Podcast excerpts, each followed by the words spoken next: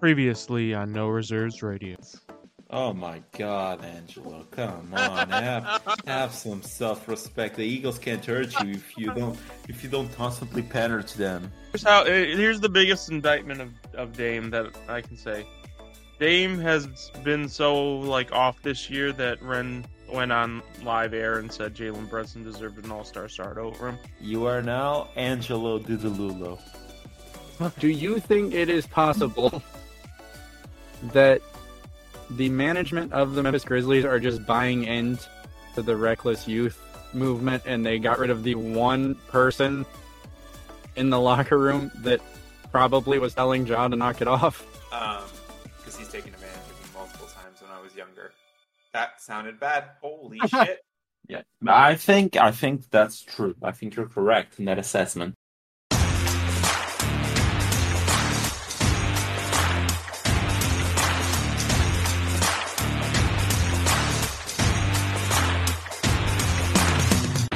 What's going on, guys? Welcome back to No Reserves Radio. I'm your host, Rehn. Angelo is with me as always. Um, Austin update. Austin update. We need like Austin a drum update? roll here. Austin update. Well, he'll be here next week. You made him What? put it in. Didn't you say that Did you- didn't I- in the group chat? I thought you made him put next week in his freaking calendars. Oh no, I didn't just make him put next week in his calendar. I made him put every week until what was it, March 28th in his calendar. Yeah. So, yeah. Austin update. Austin's still alive. Pinned. It's pinned. Um, so before we get into it tonight, uh, pretty decently sized episode. If you haven't tuned in yet, Angelo and Alex had a uh, guest, I Forensics, I believe is his name, over on the football episode on Thursday. Give that a listen. Um, if you haven't already, enough, I guess. you you, you probably uh, it's got to be close. I am bad with names. Um, give it a listen. If you're a devout listener of No Reserves, you probably already have. But if you haven't, go check it out. Uh, very, very fun guest from what I've heard You've heard things? from you. Give it to me. Jesus Christ.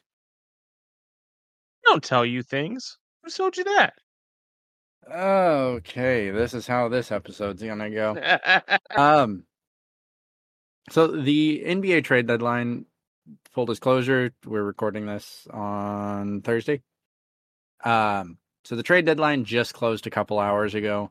So we're gonna go into that. But before we do, I want to talk about a player that's very near and dear to our hearts here on No Reserves.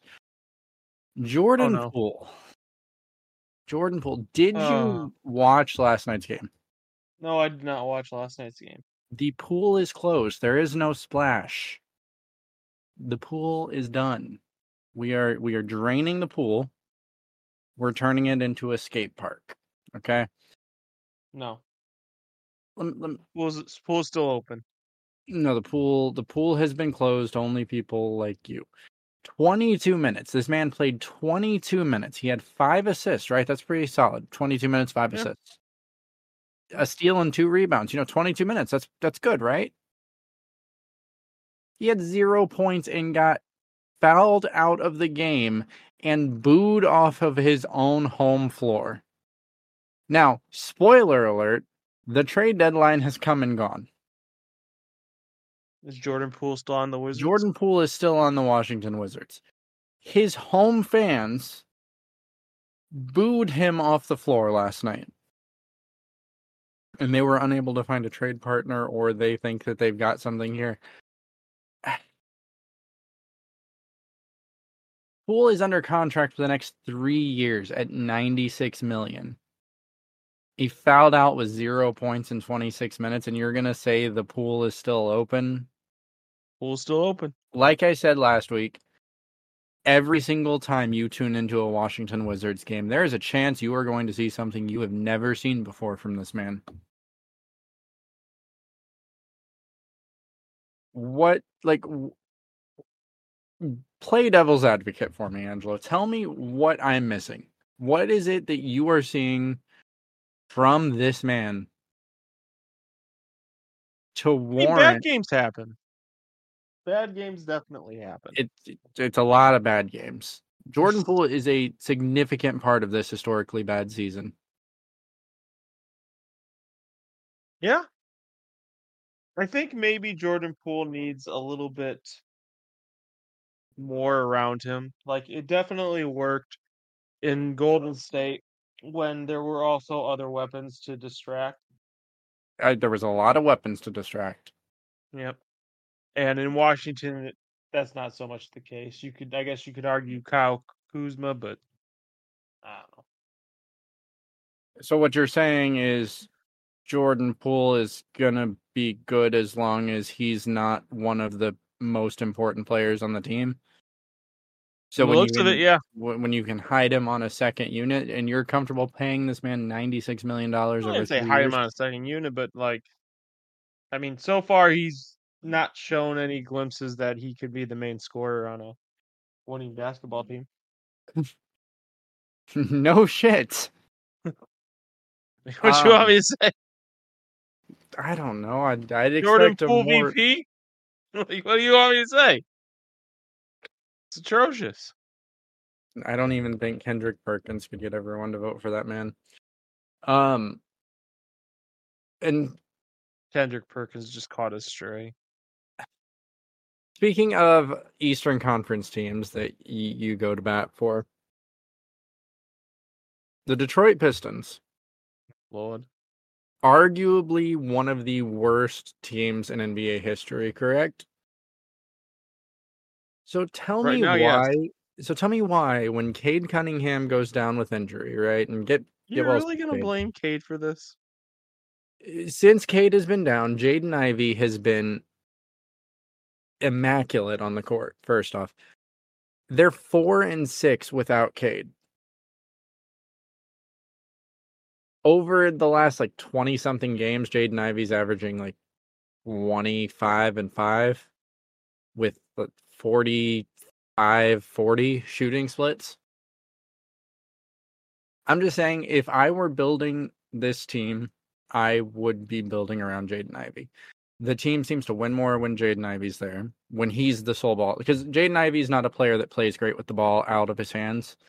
Um, but as the primary ball handler, scorer, it seems like it's worked a little bit better for the Detroit Pistons. And I'm not saying Cade Cunningham is terrible. I think he's part of a solution, not a problem. Um, I just think there's something to be said for the fact that when he went out, suddenly the Pistons were playing something that's not entirely unlike winning basketball. I'm just saying we have to at least entertain the possibility that the team as it's constructed because if you watch Pistons basketball and I, I commend you if you do because it is hard. I do it sometimes and it's very hard to make it through some of those games. The pace How long Cade- has Hmm. Cade been out? The last how many games? Uh, I think it's well, he hasn't been out straight games, but he's been out for 10 games this season.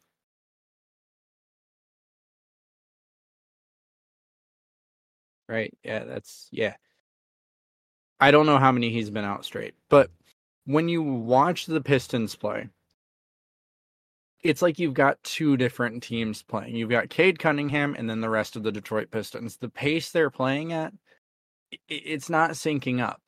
And if you're going to build around Cade, that's that's fine. Cade is an excellent basketball player, and I have no problem with that. I'm just saying the way the roster is constructed, if you're playing the rest of the team, it kind of looks better when Cade's not there. Not because Cade's a problem as a basketball player, he just doesn't really fit too well with the way the rest of the roster is constructed. And I think that's showing because again, they're kind of playing winning basketball when he's not there. I think you're overreacting to an extremely small sample size. I mean, but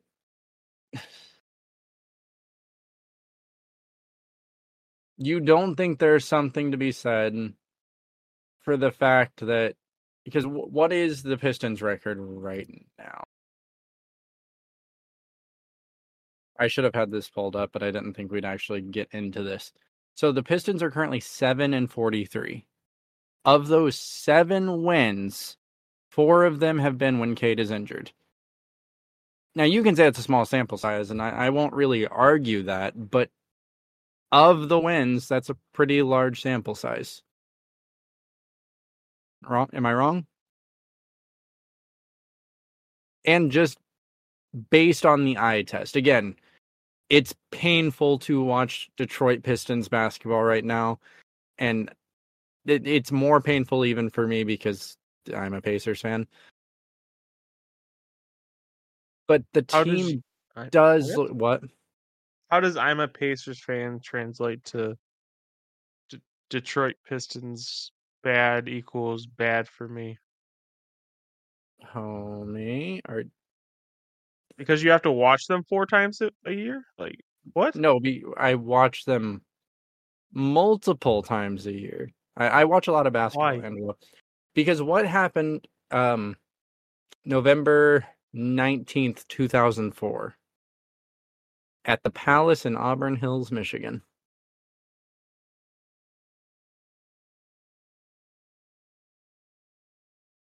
I think we I think we care a little bit too much about things that happened 20 years ago. So I, I don't I don't disagree, but you have to remember that that year the Pacers were pretty much a lock to at least make the NBA Finals. Ron Artest was legitimately an MVP candidate. Uh, Jermaine O'Neal, fantastic. Stephen Jackson, Al Harrington, Jamal Tinsley. It was a well constructed roster. And then, oh yeah, you had this guy named Reggie Miller who was at the end of his career but was still scoring lights out.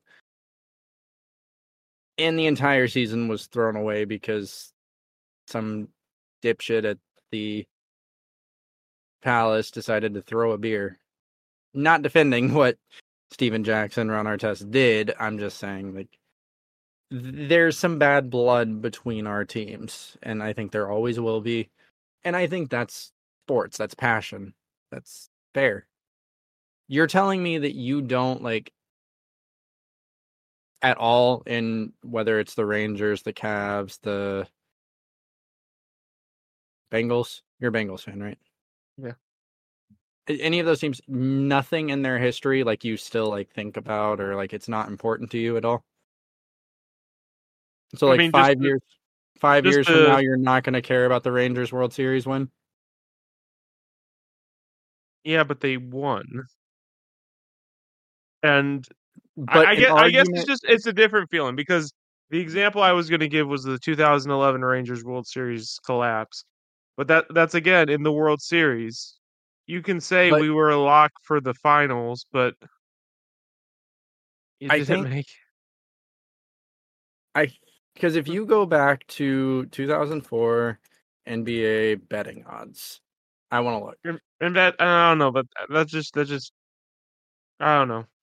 So the Pacers had the third best odds. The close that doesn't mean anything. The closest The- example I guess I first- would it was have the- It was the top team in the Eastern Conference. I'm saying that it was very likely just based on the personnel because again, Ron Artest was a defensive player of the year candidate, and MVP candidate. Jermaine O'Neal, we know what he became. And the entire season was I think- scrapped because I think the way you phrased the question was bad. It's not like what happened. It's like, do I like Carson Palmer getting hurt in the Bengals' first playoff game in two decades? Does that haunt me? No, it doesn't. No, but that's that's that that's an injury. Injuries I, I'm trying to think of anything that's happened to that's any of my majors. there's nothing to compare this to, right? Yeah, Like this well, wasn't the, a team performance. This wasn't a team getting beat by another team. This was the actions of fans impacting an entire season. Well, one fan. mm, So like wasn't there a situation I I'm not I don't follow baseball as much. Wasn't there a situation a while ago where a fan caught a home run or a ball that was in play? Cubs 19 something. Yeah, So do do fans not talk about that still? they talk about it in the sense that they never had an opportunity since then. Right. So it, that's kind of similar. The Pacers had an opportunity. It's just LeBron James happened. Um, but I, I. So then, what you're saying? Okay, so then what? What we're co- the conclusion we're coming to is trauma matters up until you make it to a finals or you win a championship. no, then no, none no, of it matters. I, I still think because like there was a whole documentary on the Palace. I think that there's always going to be a bit of bad blood between Pacer fans and Pistons fans, and I think if you ask, if you were to ask any random Pacers or any any random Pistons fan, they're going to say there's bad blood because of that. Like there's on court rivalries, like the Pacers and the Knicks, but that doesn't impact the same way or Pacers Heat. Like some of my favorite memories of being a Pacers fan was losing to the Heat in the Eastern Conference Finals. Because like there's some amazing moments from those Eastern Conference Finals. The dueling dunks where Paul George went and dunked it, LeBron went and dunked it, and then they dapped up at half court. Like it was fun. I have that on court rivalry. Like I get that. But I still can respect those teams it's really hard to be one of those teams and have something like that happen because that's how many events like that have happened in sports. So let me ask you this, because there, there, because I had to think, and the first example I I had was baseball. Mhm. Would you rather have, well, Malice in the Palace? Would you rather have that, or would you rather have what happened to the Houston Astros in 2016? Explain what happened to the Houston Astros in 2016. This is going to be the funniest, stupidest thing you've ever heard. Are you ready? Yeah, go for it. So, a big part of baseball is figuring out what the pitcher is throwing. You can Okay, do this. so it's the sign stealing. the sign stealing, yes. So what what were the repercussions of that? They basically got that championship like invalidated, draft picks taken away, and a huge fine. And quite honestly, like I, I there, I, it's not just me. There are multiple fans who just say "fuck the Astros" across basically all of No, I I I've seen baseball. They are basically MLB's like villains.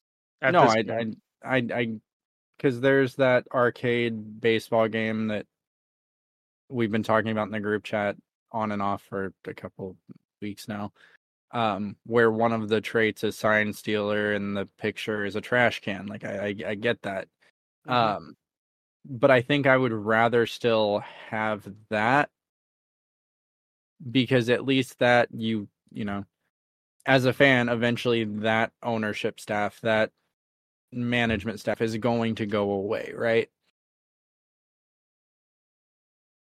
There's nothing as a Pacer fan, right? So if you were to put the Pacer Mount Rushmore, right? Reggie Miller's the first face, right? That was Reggie's last chance to win a ring. And that's like we're never going to get that. He is never going to get a ring with the Pacers organization unless he comes as a coach. Um so to have that Even if last chance, as a coach, the Pacers aren't winning any rings. So Uh, we'll see. to have that stripped away and it to be because of a fan who think like he has a lifetime ban from like the Pistons. They banned him from ever coming back to a game. Um and just all the other fiascos that came with that. And I was young. I don't remember it as clearly as I probably should. And my main memories of it are the documentary that came out two summers ago. Um So now here's a question because we got to talk about the guy catching the like robbing the home run for the Cubs World Yeah. Series. So maybe not in Ohio, but I do know like in Chicago and especially diehard Cubs fans, that guy's name is like an inside joke to them at this point. How would you feel if you were an ancestor of that guy? Um, it depends on how much I care about baseball. Really? Yeah. Hmm. Just because it's um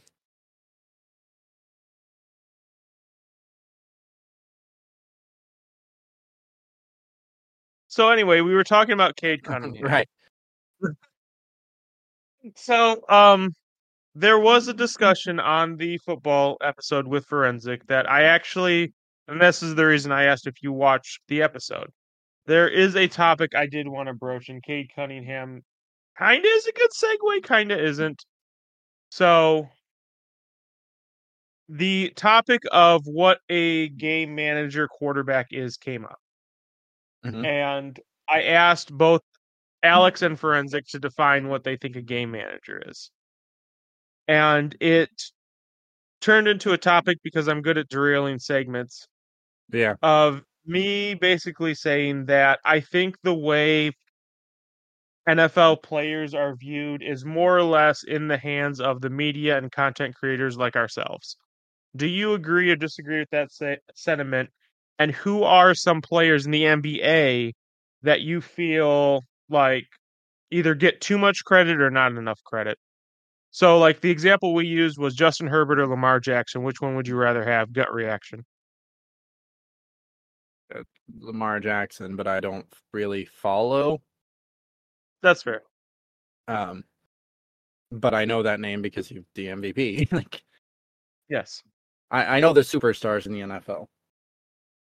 So, me, Alex, and Forensic listed the top three quarterbacks, and we never even considered Lamar, and that that was kind of the juxtaposition of the whole point. So, what players do you think like get unfairly rated high? Like, obviously, I think we can safely say Jokic and Giannis deserve to be in the top conversation. But Right, who's yeah. a player that you think is in that top conversation that you think hasn't earned it, and it's more that people are talking this player up, and so it's like, oh yeah, this player's a top, So even is, though is it is it fair to say it's they haven't earned it, or is it they earned it in the past, but they're not living up to that standard anymore? it could be either or. So I think that has to be Damian Lillard. I, I think Damian Lillard's been much better lately, but this isn't the same Dame that we're used to. Gotcha. Um, and for him to make the All Star game over players like De'Aaron Fox or you're gonna hate me for saying it, Trae Young. It's it's kind of ridiculous at this point because he made it based on his name. Um besides that, Zach LaVine is probably the best empty point scorer in the NBA.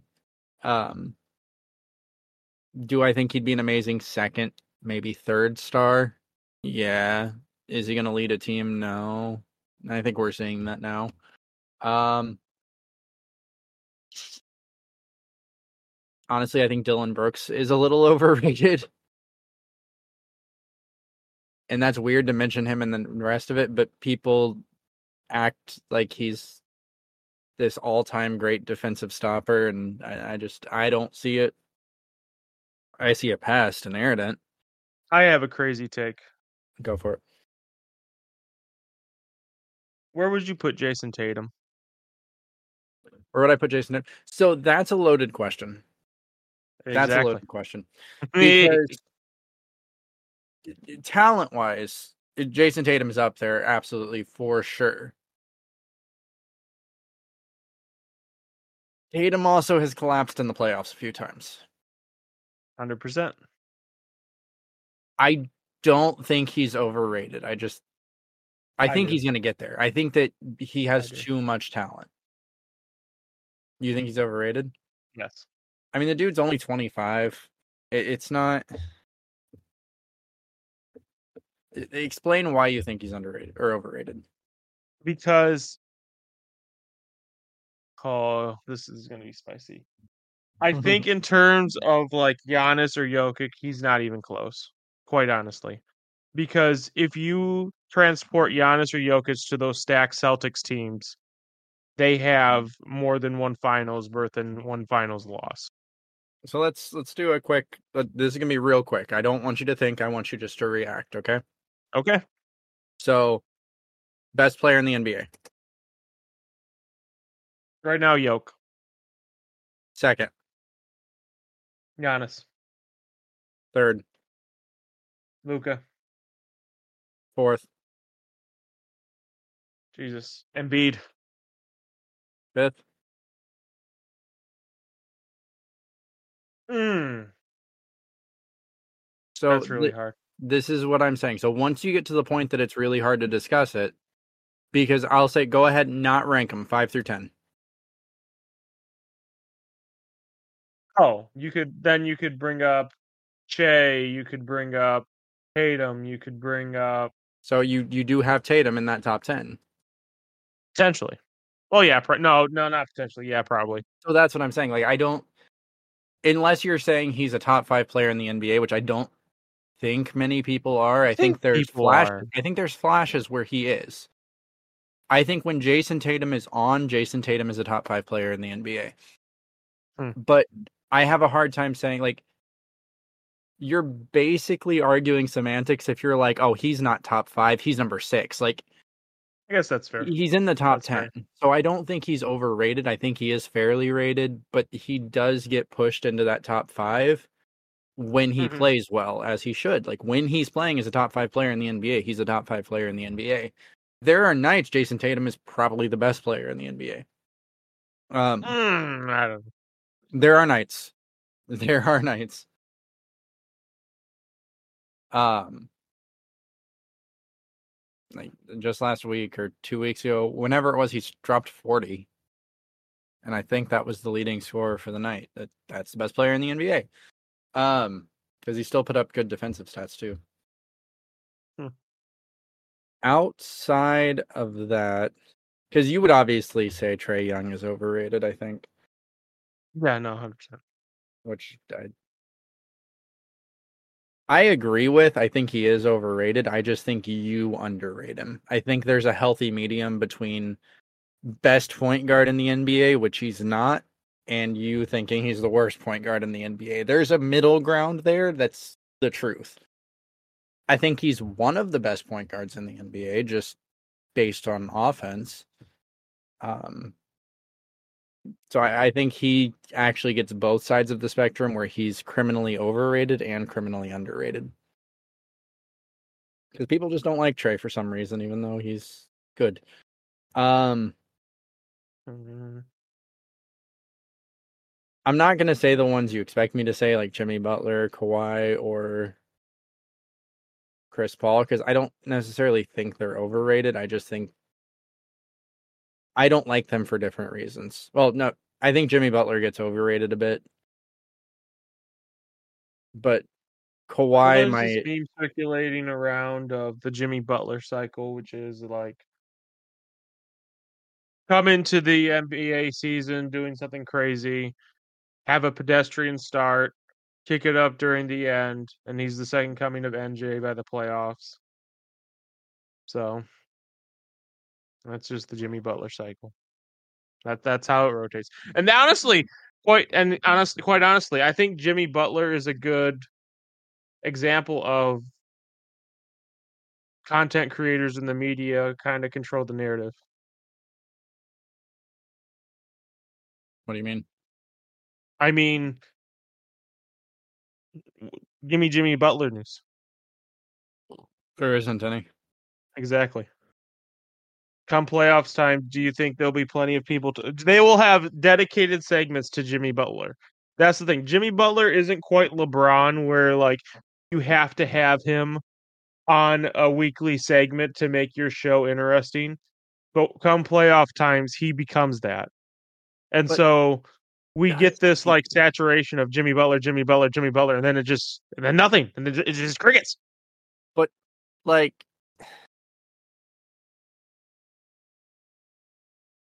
everyone says, "Oh, he's the second coming of MJ in the playoffs." Mhm. Like, as someone, I'm I'm st- talking to you who thinks rings are the most important thing ever and nothing else Mhm. matters and who cares about performance. Jimmy Butler hasn't won anything. Exactly. That's why he's a perfect example of my synopsis. but you're guilty of that more than anyone I know. I don't know about more. I'm sure more than Kendrick- anyone I know, Okay, you You know, know, I you- was say, I'm sure Kendrick. Perkins has a has a few things to say. come playoff time, once LeBron's out, you are the top tier Jimmy Stan. Your name in the group chat was Jimmy Stan forever. Yeah, You wanted to get a shirt that said Himmy Butler. I'm I'm still gonna get that shirt eventually. But it, like his stat, that's the thing. He's had two good playoff runs. Two. He has been Yeah. in the league for a 100%. decade. One hundred percent. Why are we acting like it's normal? He had two good Because everyone does it, Rehn. That was my whole point. Because everyone does it. Because we talk about him like he's the second coming of MJ. So then, if you, if like if this is show is all you know, you might have a more balanced opinion. But if you're watching ESPN during the playoffs while Jimmy Butler's playing, you might think he's as good as LeBron. If that's all you watch. And that's what happens. Then that person talks to another person, and that person talks to another person, and now suddenly Jimmy Butler is a top 10 player in the NBA. And So that's how that happens. here's an interesting thing that I just looked at. So when I say last, like just because of how my stupid brain works, um, when I say last year, I'm referring to 2021, 2022, and this year, 2022, 2023, because these playoffs haven't happened, and I'm looking at stats, and it's this year and last year. Bear with me. Uh-huh. So last year, 2021, 2022, in the playoffs, Jimmy Butler had 27.4 points per game. Uh, Right. seven rebounds, five assists. No, You're- no, no. that- Bear with me. Bear with me. Bear with me. Okay, okay. Right. Bear with you, but I'm I'm telling you, you're just gonna prove my point. But Go on. No, no. This this is nothing to do with that point. This is just an interesting observation. This year, twenty six point nine points, same rebounds, more assists, same steals, same blocks, same turnovers, same personal fouls. Better shooting percentage this year. Well, no, worse from the field, better from three. PER last year. Hold on, I just lost it. There it is. PER last year. Where'd it go? Where'd it go? Where did it go? 29.9. PER this year, 24.0. A significantly better advanced metric season. Eerily similar regular metric season. So Jimmy Butler was worse this year than last year. And we still were acting like he was the second coming of MJ because Max Strus bailed him out. That's the long of don't short of it. Yeah. Um That's a good derailment. That was a fun one. That Um was. but no, I, I think the media does have a tendency to cause players to be more relevant than they are. A, a good example would be Patrick Beverley. Patrick Beverley has not been a great basketball player for a long time, and we still care about his opinions when he goes on podcasts because he's real and honest and isn't afraid to speak his mind. And it's like he still sucks compared to the rest of the NBA. Um, I think role players tend to actually get overrated more than star players in the NBA. That's probably completely different in the NFL, but I think that would pair with the fact that there's just so many people in the NFL. Whereas in the NBA, everyone generally agrees on who the top players are. It's those role players that tend to get over or underrated. Would that be a fair assessment? I think that's a fair assessment. Yeah. It's and uh, quite honestly, if you're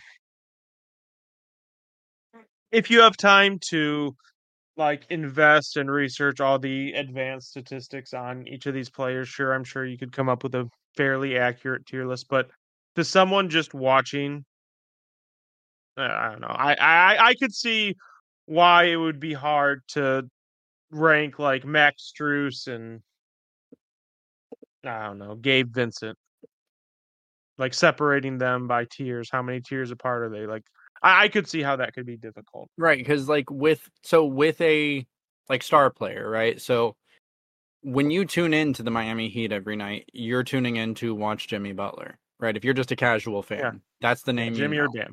yeah. Jimmy, Bam, Tyler Herro, Tyler Herro. maybe Kyle Lowry because he's been around forever. Just traded. But yeah. Yeah, but I'm talking about like last season. Oh, okay, okay. Yeah. Gabe Vincent, Max Strus, um, Caleb Martin, those aren't household names. Those are not names you hear every night. But you turn into the playoffs and suddenly Gabe Vincent has 30. Well, shit, he's he's he's amazing. One of the best to ever wear the Heat uniform. Because you don't have that sense of, well, two weeks ago in Memphis on the road during the regular season, he went one for 19 and had three turnovers. Right. Like you you don't have that microscope on them. You only have what have you done for me lately? Because if Yeah. Gabe Vincent has that amazing game and then the next game he does awful, you're forgetting that game because Gabe Vincent dropped 30 two nights ago. I'll take this even. I'll take this one step further since you wanted to talk about the Miami Heat run. Gabe Vincent could have averaged two points a game in the regular season. He's still going to be viewed higher because of that playoff run. Oh, for sure. And I, I think he got paid for it. Yep. and I I don't like again executives in the NBA are paid what they're paid for a reason. I'm not questioning them. I'm just saying like from a fan point of view it was a flash in the pan. Yeah. And I refuse to accept it as a current reality. Um, Max Strus was the best contract out of all those. That's Oh, for sure. for sure. Um where's did Caleb where did Caleb Martin go? Where did Caleb Martin? I'm pretty sure he's still in Miami. I think yeah, he's still in Miami. Uh, uh, his nickname is the difference. That's that's probably a nickname that resonates with uh, Rehn. He's averaging 10 points per game Mm-hmm. on 45, 35, 75 shooting. All right. Um, you want to talk about the trade deadline? Yeah, let's go. Okay, that was a fun little segue. So the trade deadline came and passed. Um, we're releasing this episode on Sunday, so four days. Wait, Friday, Saturday, three days will have passed. Um, since the trade deadline, so all of these will have probably been talked about a million times, but we're not adjusting our schedule because I don't know. We just decided not to. Um, so let's start with the first trade of the day, and we'll just kind of instead of I originally wanted to go through and kind of start with the weaker trades and get to the bigger trades. I didn't have time to sort Uh, them. Yeah, I didn't have time aha! to sort 'em. I got off work late. Leave me alone. Um, so we'll just go numerically. Now, this trade deadline was interesting. I tell me if you disagree, but it felt like a weaker trade deadline. There wasn't a lot happening. Yeah. But Oh. to be fair, There were some really sneaky trades though.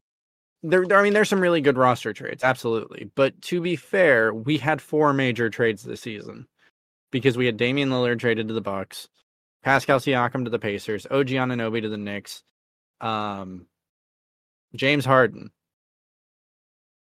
We had some big name trades, but they were earlier in the season, so there were some really good trades today. And I'm not saying there wasn't. It's just compared to recent years, it was kind of slower, given the fact that the big names did get moved. And we talked about that after the Pascal trade, how we thought it might impact the trade deadline. Now, there are, we'll do some spoilers here because I, for one, am surprised that um, Dejounte Murray is still on the Hawks. the rest of the not moved pieces that were rumored, like LeBron, look, it would have been fun if LeBron got moved, but it was always a low possibility. Um, Lauri Markkanen started playing well. Andrew Wiggins. Trade rumors like lit something under that man. Last night, I don't know if you were up late to watch the game. Wiggins defended a three on one fast break and succeeded in stopping the op- the op- opponents from scoring. Three on one, he looked like a defensive player of the year candidate. Go go watch that clip later. Not right now, but later. Um, so we'll start with the first trade of the day. It relates to my Pacers. Uh, so Philadelphia receives Buddy Hield. Indiana receives Furkan Korkmaz, Marcus Morris, and three second round picks. Top of your head grade, go. Okay, so we're gonna I'm gonna throw some caveats. Okay. So if the 76ers if or when the 76ers re-sign Buddy Hield, I think this is this is a solid B. Yeah, it's it's absolutely a great trade if they're able to retain him, which I think they will be able to. They've got If if they don't, but if they don't, then I have no idea why the hell they made this move. Oh no, it makes absolutely if they end up not re-signing Buddy, zero sense. Zero sense. Like I think I I don't remember if it was you or Austin who said it earlier, but if Buddy Hield doesn't resign, the 76ers just donated three second round I draft picks that. to the Pacers. I said that. Um, and what this trade ended up being, spoiler alert for later in the day, was Furkan Korkmaz and two seconds because one of the seconds and Marcus Morris got flipped for Doug McDermott from the Spurs. So we'll say that one now. Um, so I'll let's let's we'll continue talking about the Hield Korkmaz Morris trade. So from a Pacer standpoint, I don't like it that much. Like I get getting assets in the second round picks because that they're additional picks. You can trade them for salary filler if you need to. Furkan Korkmaz is a nice piece. I knew Marcus Morris wasn't going to be a lasting piece, um, just because he doesn't really fit the team's needs. Philadelphia, in my opinion, gets the obvious best player in the deal. Um, I always like to see that. and like you said, like Buddy will help them win some games while Embiid's out, but if they don't re-sign him, it's kind of a wasted trade.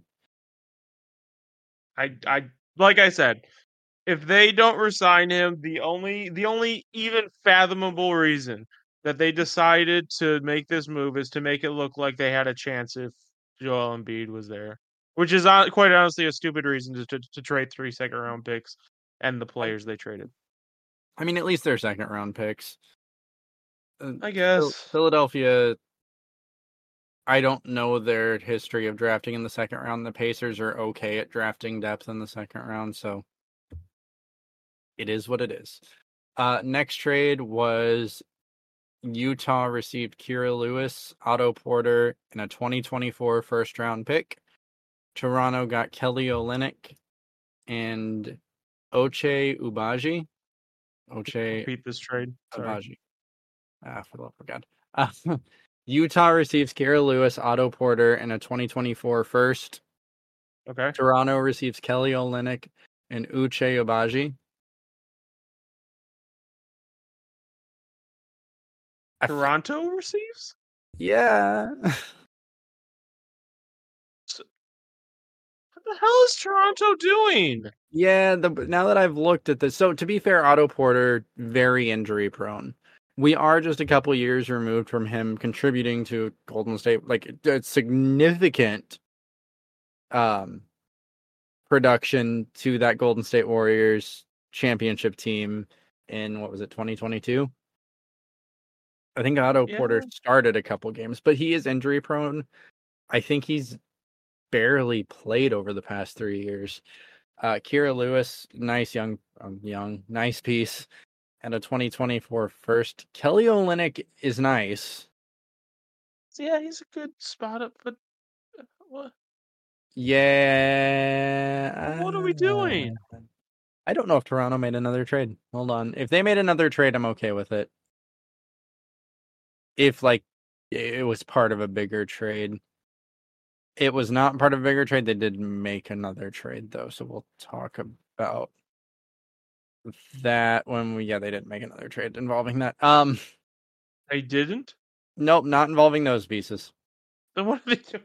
I, I don't. This is the most confusing trade deadline I think I've been a part of. Yeah, it's been weird. This one confuses me because I still don't know what it is. So Philadelphia receives question mark. Detroit receives Danuel House and a 2024 second round pick. Um, Okay, so so Detroit. got my guess pick. is Philadelphia. What? Wait, probably- they, but they, they received question. Is Philadelphia just like donating second round picks? that was probably either futures or cash. It's just it hasn't been updated, and I don't know why Woj isn't updating things. Now, my personal favorite trade of the night or the day, Oklahoma City receives Gordon Hayward. Charlotte Hornets. I think this is a good move on both fronts. Yeah, this Go this on. is one of those trades where both teams win. Charlotte Hornets received Tre Mann, Davis Bertans, Vasilije Micic, and draft compensation. Oh, that's even more than I. Yeah, I just it- it's more than the original because originally it just said Tre Mann and Dav- Davis Bertans. yes. Um, but I I like that still for both teams. I think that gives Gordon Hayward, you know, he's a walking bucket. Um, if he can stay healthy, it gives OKC another weapon. Obviously, losing Tre Mann and Davis Bertans, like that's gonna hurt a little bit because both of them do contribute. Um, Tre Mann is perfect for the Hornets. Yeah. And really so is Davis Bertans. So I I do think this is a trade that both teams win. Um honestly it's weird to say cuz it's it's Gordon Hayward. But does this move the needle for you for OKC at all? To receive goal, um, it's definitely needed.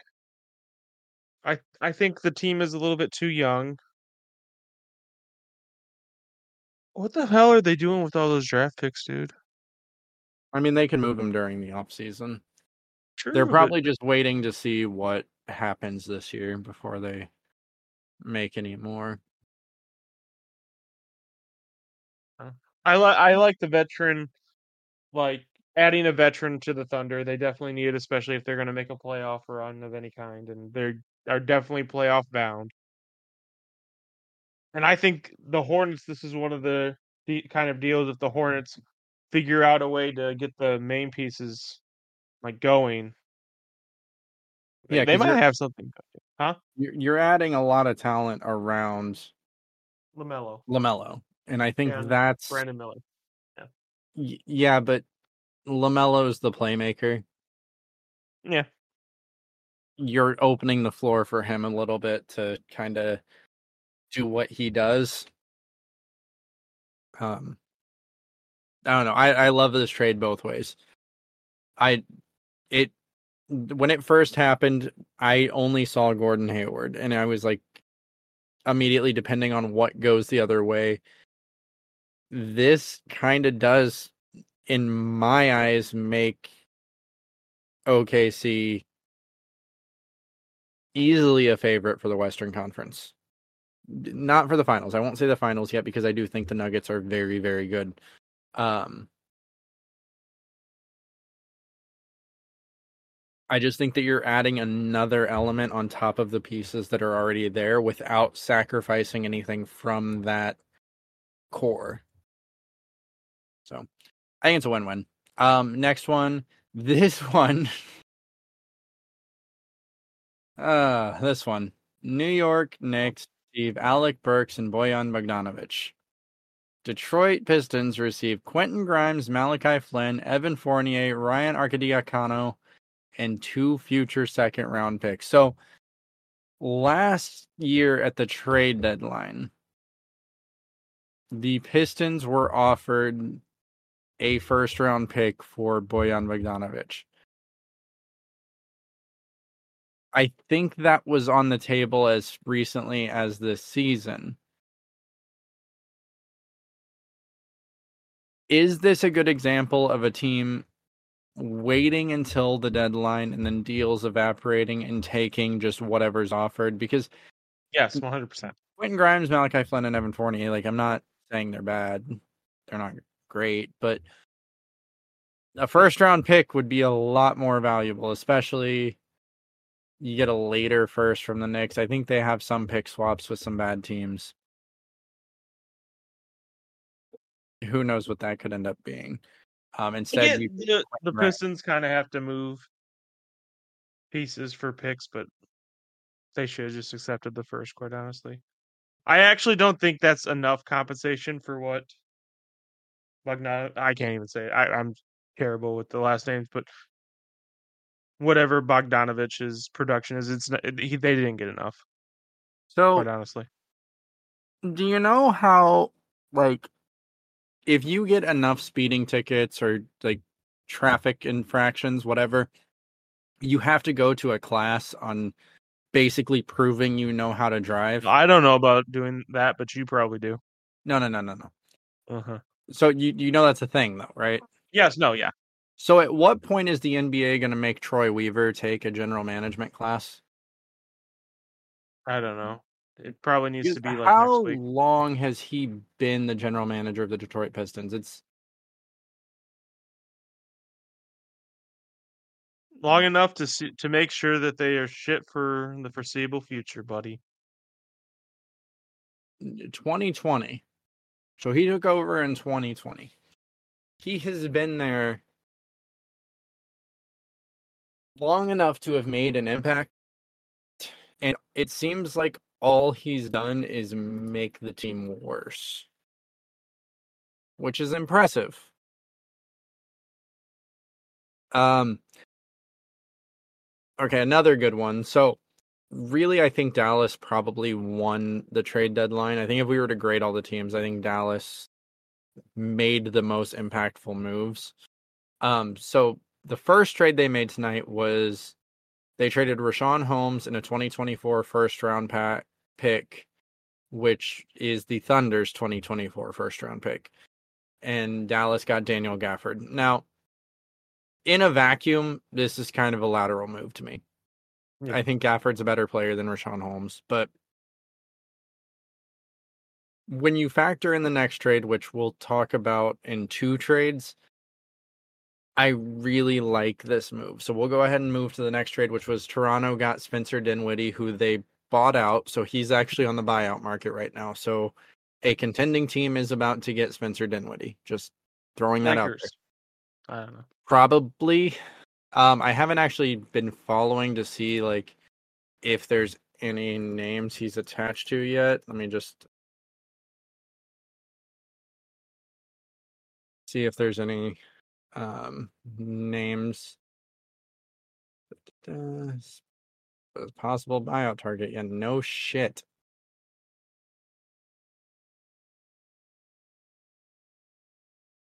Los Angeles Lakers are the front runners to sign guard Spencer Dinwiddie when he clears waivers. Sources tell There, ESPN. there you go. So yeah, and that makes the most sense for sure. Um, and then Brooklyn received Dennis Schroeder and Thaddeus Young. It's bad teams trading with bad teams. I got nothing. I like all these players. I like all three of these players: Spencer Dinwiddie, Dennis Schroeder, Thaddeus Young. Like all of them. Have fun golfing in June. Um, so the next trade, actually, the Hornets had a nice deadline too. Yes, they did. So the Hornets received Grant Williams, Seth Curry, and a first round draft pick. I don't know who the owner of the original first round pick is or what year it is because that's not on the list. Um, then Dallas receives PJ Washington in two seconds. So PJ Washington, best place piece in the trade. Dallas just got a lot better with the addition of Daniel Gafford and PJ Washington. On the flip side, the Hornets got a lot better. wings. Oh, What's for up? sure. The Hornets got a lot better. I really do like Grant Williams as a defensive player. Um, I I think we had said early on in the season when that trade first happened that sent Grant Williams or free agency was it a free agency signing? I don't know. Go listen to the episode. It's old now, but go listen to it. Um, that Grant Williams was a great signing by the Mavericks. I like this a lot more. I think PJ Washington fits in alongside Steph and Kyrie a lot better. Um, then again, on the flip side, Grant Williams gives the Hornets another defensive player, and it also gives them Seth Curry, who's Yep. kind of a good shooter. So again, building those weapons around LaMelo to let LaMelo be the player LaMelo is. No, It's the, Hor- the win-win Hornets had trade. a very, very sneaky. Like And this might sound bad, but you can tell Jordan isn't part of operations anymore. I just almost spit my drink out. Um, no, for sure. This is this has been a really good basketball trade deadline for the Hornets.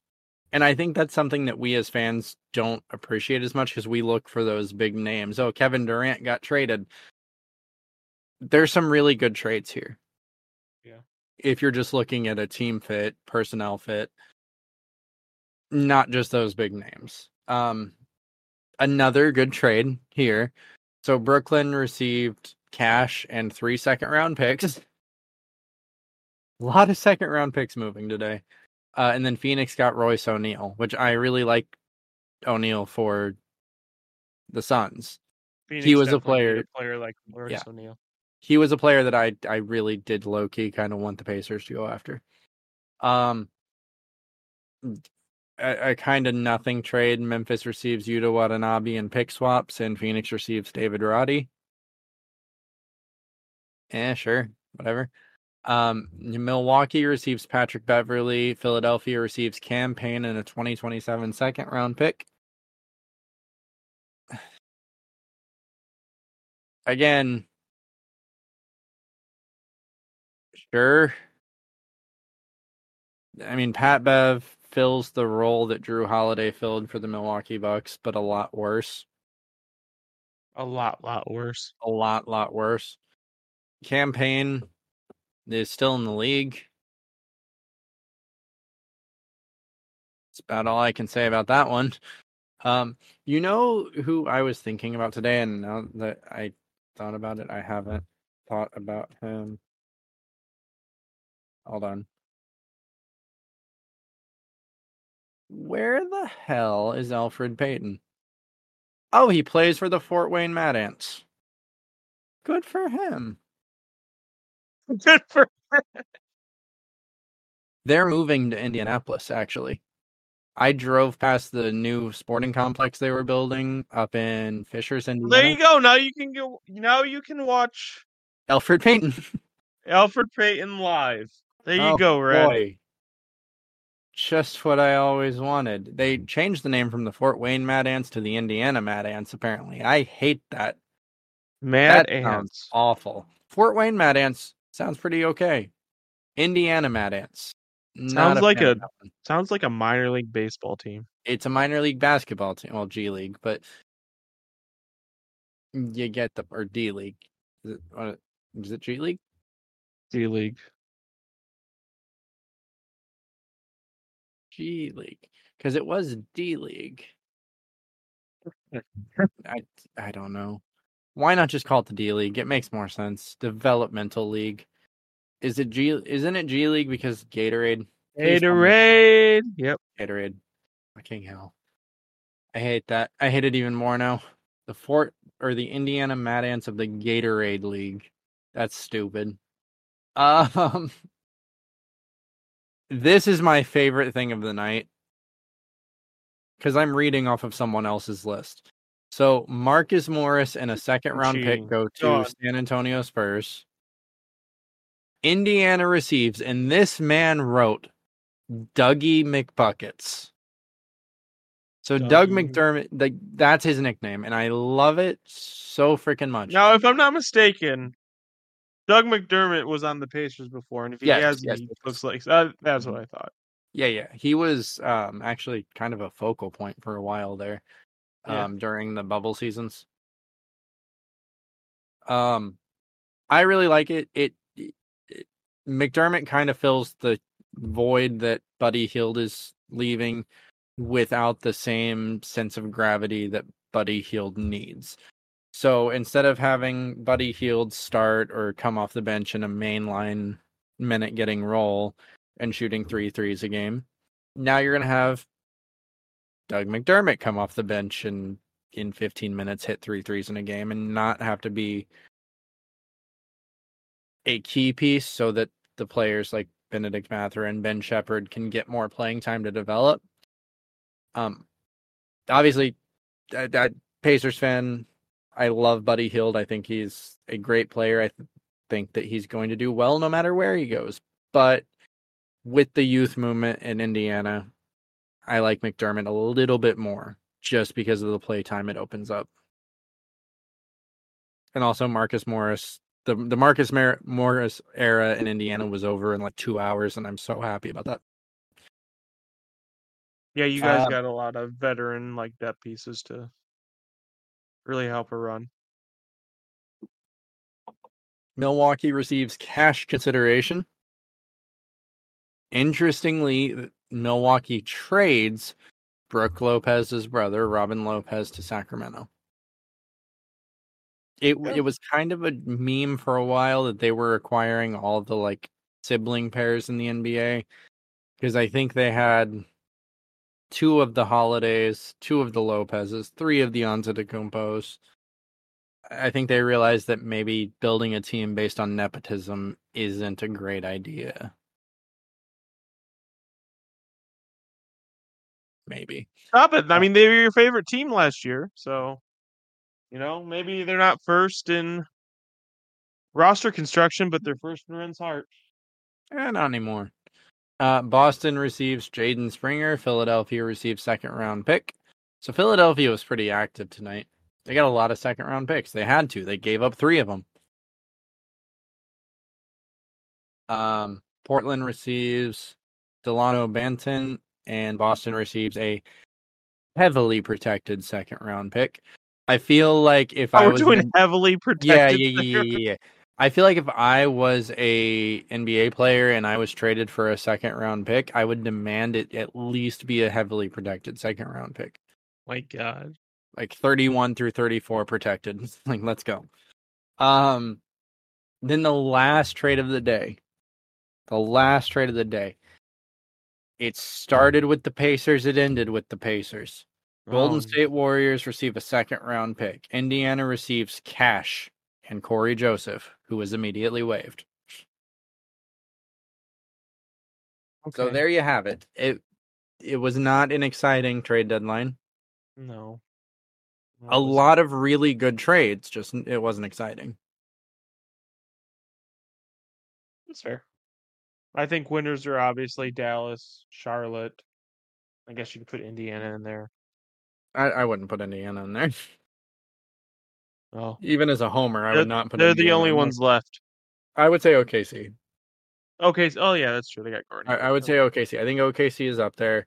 I think the obvious winner is Dallas, and then second would be Charlotte, and then uh, OKC just on the basis that realistically,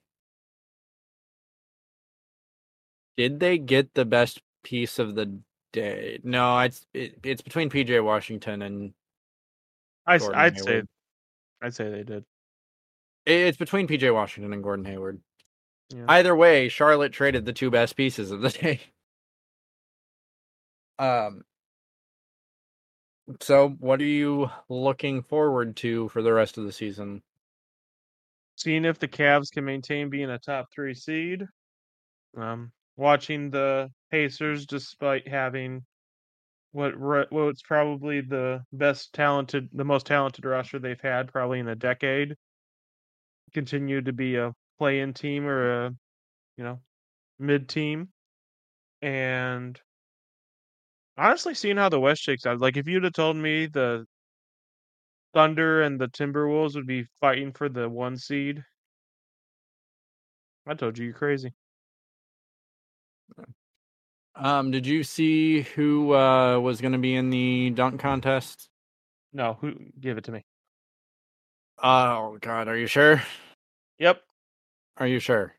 Yep. Are you okay? So I'm just going to preface this with the dunk contest is dead,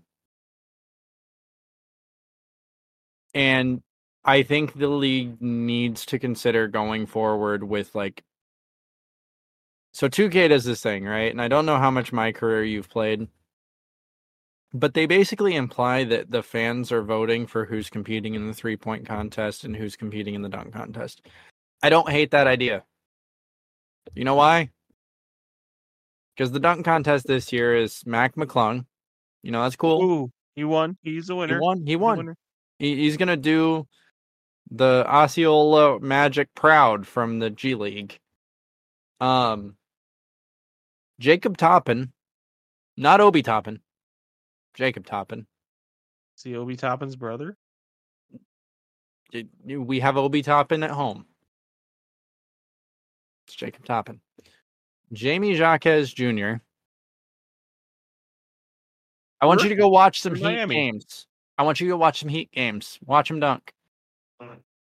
Jaylen Brown. So finally a star player. Finally Jaylen a Brown, there we go. freaking star player. Yeah, Jaylen Brown. Are you at all like disappointed? Because I was disappointed. Like Mac McClung, I'm all for. Bring it on. Single handedly saved the dunk contest last year. Can he do it again? No. I guess I just don't expect that much from the dunk contest anymore. Uh, Such a LeBron apologist trying to say that that's why. Three point contest. We didn't talk about that. Nope. Uh, three point contest. Hold on. Is Matt McClung in that? No, I, Mac McClung Oh. can't shoot. Okay. Okay. Just making sure. Starry three point contest. So it will be Malik Beasley, Jalen Brunson, Tyrese Halliburton, Damian Lillard, Lauri Markkanen, Donovan Mitchell, Karl Anthony Towns, and Trae Young. So a lot of really, really, really good shooters. I feel If like Trae Young previous- wins, I might actually skip the next episode. he'll be in an alcoholic coma. Um, yeah. honestly, low key, Malik Beasley is severely underrated as a three point shooter. Yeah, I agree with that. I, I, think that uh, this is a homer pick, but I, I'm I'm rooting for Donovan Mitchell. Oh, obviously. I mean, I'm rooting for Tyrese, but I do think Malik Beasley is a very good pick here. I think that it's nice to see someone that's not already a or not a star player get put in these contests because a lot of the times the role players are better at these things. Um, and then the skills challenge. Because everyone cares about the skills challenge, right? The skills. skills challenge. So the there's three teams. There's the Indiana team, which is Tyrese Halliburton, Miles Turner, Bennedict Mathurin. Boo. The top picks team, which is Anthony Edwards, Paolo Banchero, and Victor Wembanyama. Oh, that was that's gonna win. And then there's uh, hold on, wait, let me pull up the stars. Where's the stars? Where's the stars? There's a third team, and it's why is every article just about the Just about the what? the top picks one, which is Wemby, Ant, and Paolo? Because that's the one that's gonna win, right? I don't Yes. so. Uh, Skills challenge. So then it's Tyrese Maxey, Trae Young, Scottie Barnes for the All Stars team. You're not so sure now, are you? I'm trying to Tyrese Maxey, Trae Young, and Scottie Barnes for the quote stars. All Stars. All star. Oh, oh, oh! They put all stars in front.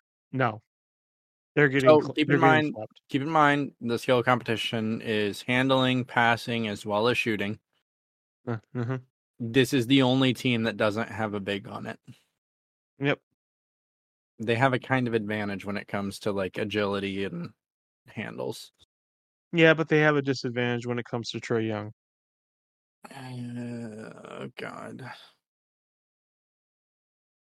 What else you want to talk about? Oh, uh, about? The Pistons waived Killian Hayes. oh that's man, Do you do you think he'll get picked up? He's 22 years old, former seventh overall pick.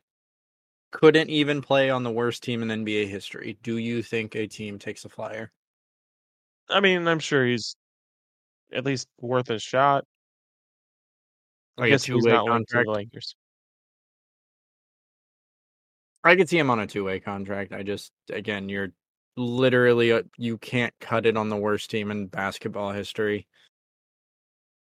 It's not a great sign for his future. Uh, the Mavs have signed Seth Curry three times and traded him away three times. Oof. Uh, Miles Bridges was supposed to be traded today, but he decided he wouldn't approve any trade and will remain with the Hornets for the rest of the season. Wait, Uh, what? yeah. Huh. So he he signed a qualifying offer, which means he has the power to veto a trade. Interesting. Yeah. Um we just typically don't hear about that, but it's probably because the PR nightmare of moving states when you're, you know, facing criminal charges. Um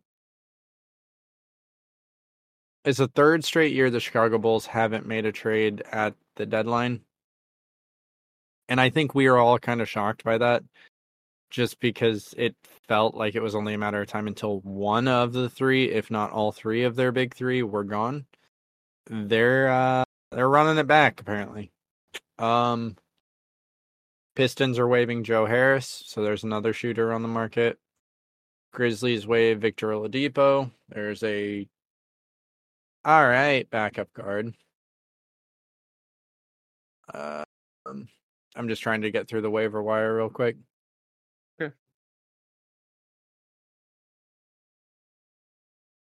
Do, do, do.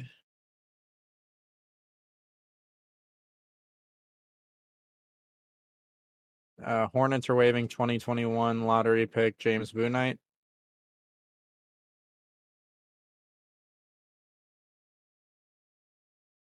OG Anunoby will miss three weeks at a minimum. Um, he had to have surgery to remove a loose bone fragment from his elbow. The NBA in season tournament is being renamed to the NBA Cup. That's just a stupid name. I I already gave you. Like the LeBron Invitational was also a stupid name, but it would have been just as good, if not better. Like the NBA Cup. This is Matt- fucking golf now. We're gonna have invitationals and Well, cups and It's oh, it's this, this one's the U.S. Open over here. This only has U.S. players. This is the International Open. It only has international players. We're gonna we're gonna do this now. NBA Cup. um the well it's modeled after Cup? FIBA rules. So like NBA Cup. Yeah, it, it's the Mavericks will be among teams pursuing Spencer Dinwiddie in the buyout market. Don't know about the fit, but sure. Uh, Detroit waived Danuel House. He's another one.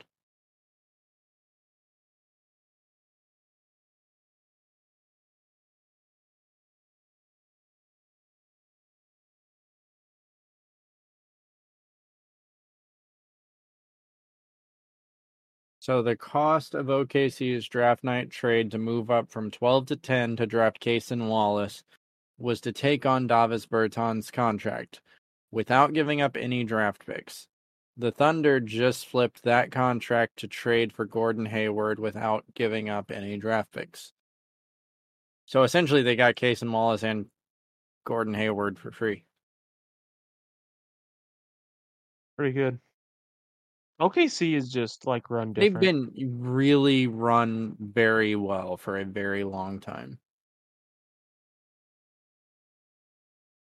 So the, these are the six teams that didn't make a trade of any kind between opening night and the 2024 deadline. Los Angeles Lakers, who we thought were making a deal, the Chicago Bulls, who we thought were making a deal, the Atlanta Hawks, who we thought were making a deal, and then the Nuggets and Magic. Nuggets and Magic didn't need to make a trade. You can argue the Lakers didn't need to make a trade. Bulls and Hawks needed to make a trade. Yeah, no, hundred percent. I quite honestly don't like the bull. Like, quite honestly, the Bulls and the Hawks just must enjoy mediocrity. I mean, at this point, but like, to be fair to the Bulls, like they had enough success that they can just coast for a little bit.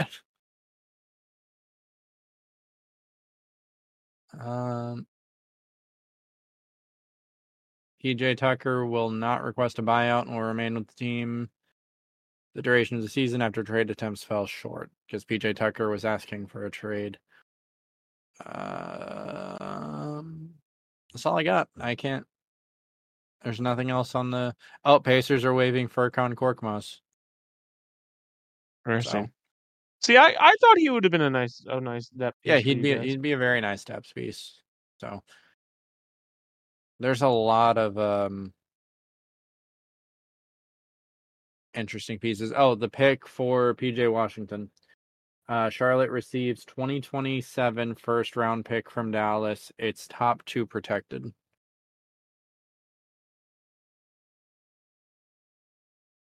Um, what else you want to talk about? You have anything else to talk about? Been a slow week in the NBA world besides the deadline. So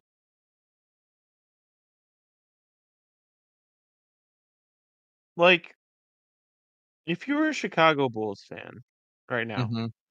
Absolutely. would you like just consider defecting at this point?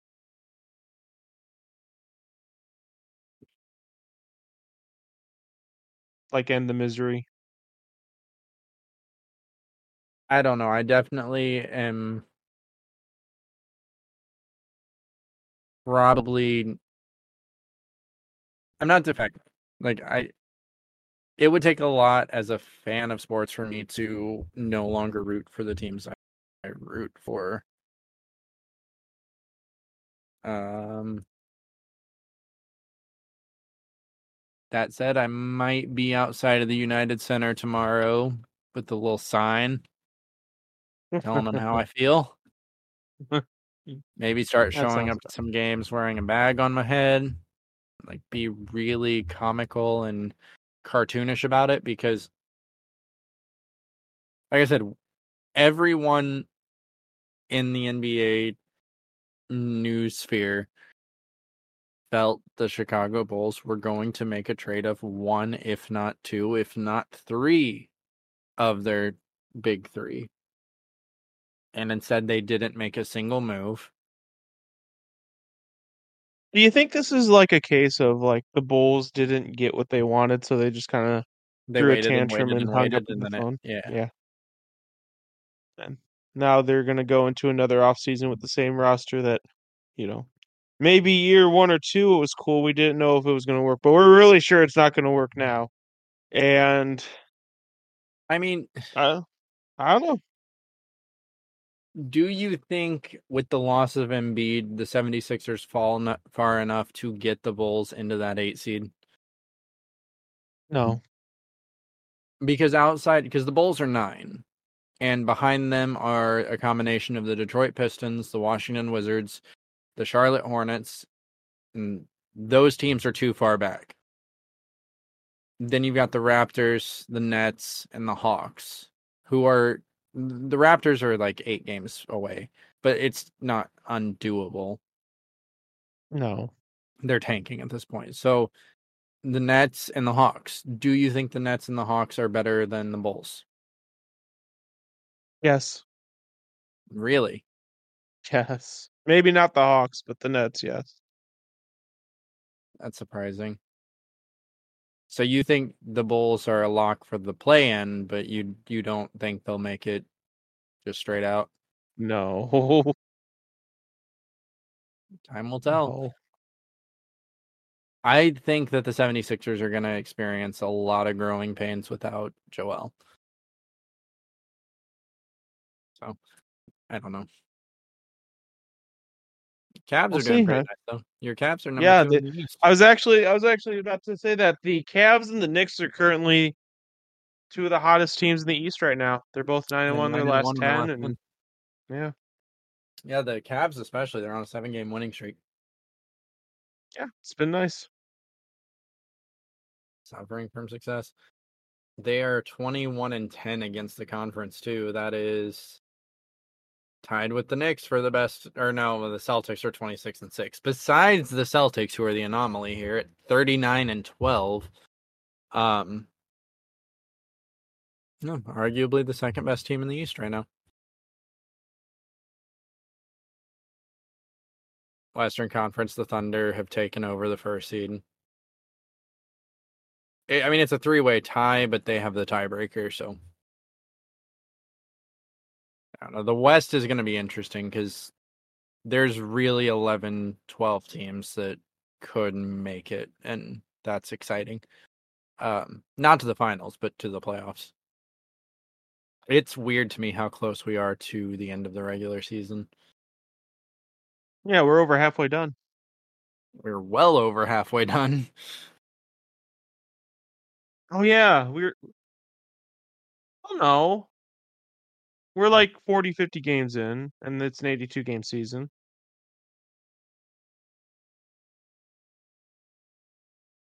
The, the, the Thunder are 51 games into an 82 game season. Yeah, they still got like 41 30 is to go. halfway. Eh, I guess Yeah. I don't know. You got anything else? I do not. Well, hey guys, if you like what we do here, do all those things we ask you to do every episode. Like, comment, subscribe, follow, whatever the platform you're listening on lets you do. Uh, leave us a review; those do help a lot, and we do enjoy them. Um, follow us on socials at No Reserves. If you haven't yet, I told you at the beginning of this episode, Angelo and Alex on Thursday released an episode with a guest. Go check it out. Um, his name is I Forensic. He's Yes. You got it right this time. Good job, buddy. uh, that's what I said at the start of the episode. No, you didn't. Well, he's a he's a streamer. He uh explain what he does because I'm sure you explained it there, but for our listeners here who have not gone over there yet, sell them on going to listen to this. What what does iForensic do? Well, he is a streamer with about 20,000 subscribers. He mostly talks about um soccer and like soccer lines and parlays and stuff like that. But he seems to have a really good community. Alex is actually a part of his community. I, I this is actually how he like cuz I didn't ask for him to be on the show. He asked to be on the show from Alex. This is how he got on the show. Him and Alex is a watcher of his, and apparently he has a really good community. And he asked to be on the show, and I obliged. But Well, if we had a lot of really good conversations. He's a Bears fan. He likes talking about football, and he actually says he wants to come back. So we'll see. We'll have to get him back. It was a pretty good episode. You should have watched it, Rehn. I will, I Throw shade at you. I'm gonna throw all the shade at you. at least I understand how our metrics track. Um, No, you don't. Yes, I do. Uh, but no, if if you go listen to that episode and you like it, let us know because we will get him back on the football pod pretty quick. I don't know. I doubt he likes basketball, given the like No. In fact, in the intro, it was uh basketball hater. Oh, that's fair. He specifically suggested that. So That's strange. Um, even sports I don't like, I don't hate. what was the intro? Hold on. What, uh, hold on. I'll get exactly what it said. Because I made a comment about it in the intro, and I threw a lot of shade at him in the intro after I read that. Not gonna lie. He laughed at it though, so it's all good. That's good. But if you guys like it, let us know so that Angelo and Alex can get him back on that. Um, perhaps as a little Oh yeah, NBA hater. That is exactly is actually what. Well, so maybe he just Anyway. hates the NBA. He might like basketball. He could just hate the NBA. That's fair. That's fair. I don't know. I do not know. Yeah. But don't worry, Rehn. I'm gonna get him for you. I'm Okay, gonna make sure. you, you do that. I'm gonna Um, make sure he knows. He knows that you you are a fan of basketball and I, playoff runs that ended the second round. Why aren't you a Yeah. 76ers fan? What? Why aren't you a 76ers fan if you're such a fan of playoff runs that end in the second round? Who am I a fan of in hockey, Angelo? The Penguins, The Penguins are from where? Pittsburgh, What state is Pittsburgh in? Pennsylvania, What else is in Pennsylvania? Philadelphia, Who is their hockey team? the Flyers. That's why I'm not a 76ers fan. Wow. The only good thing to come out of Philadelphia is Gritty. the gritty. No, Gritty is fantastic. He, he hands down my favorite mascot in all sports. I hate the Flyers with a flaming passion.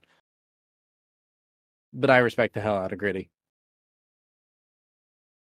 Um You're like that episode of Rick and Morty, or you're like, I hate all of you, but you, you, and it's gritty. You gritty, you gritty. You you keep it real. You know, you dance, you dance real well. You know, I appreciate you as you're as you're drunk on the floor. I, I just like As the usually memes.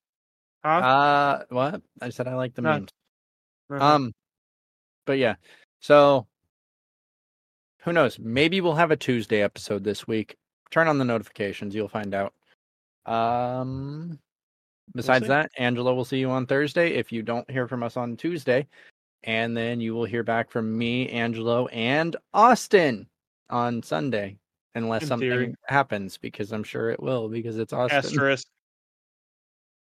I did find out what his uh plan to be more active was, though. So. Say that he was going to be more active and then not show up.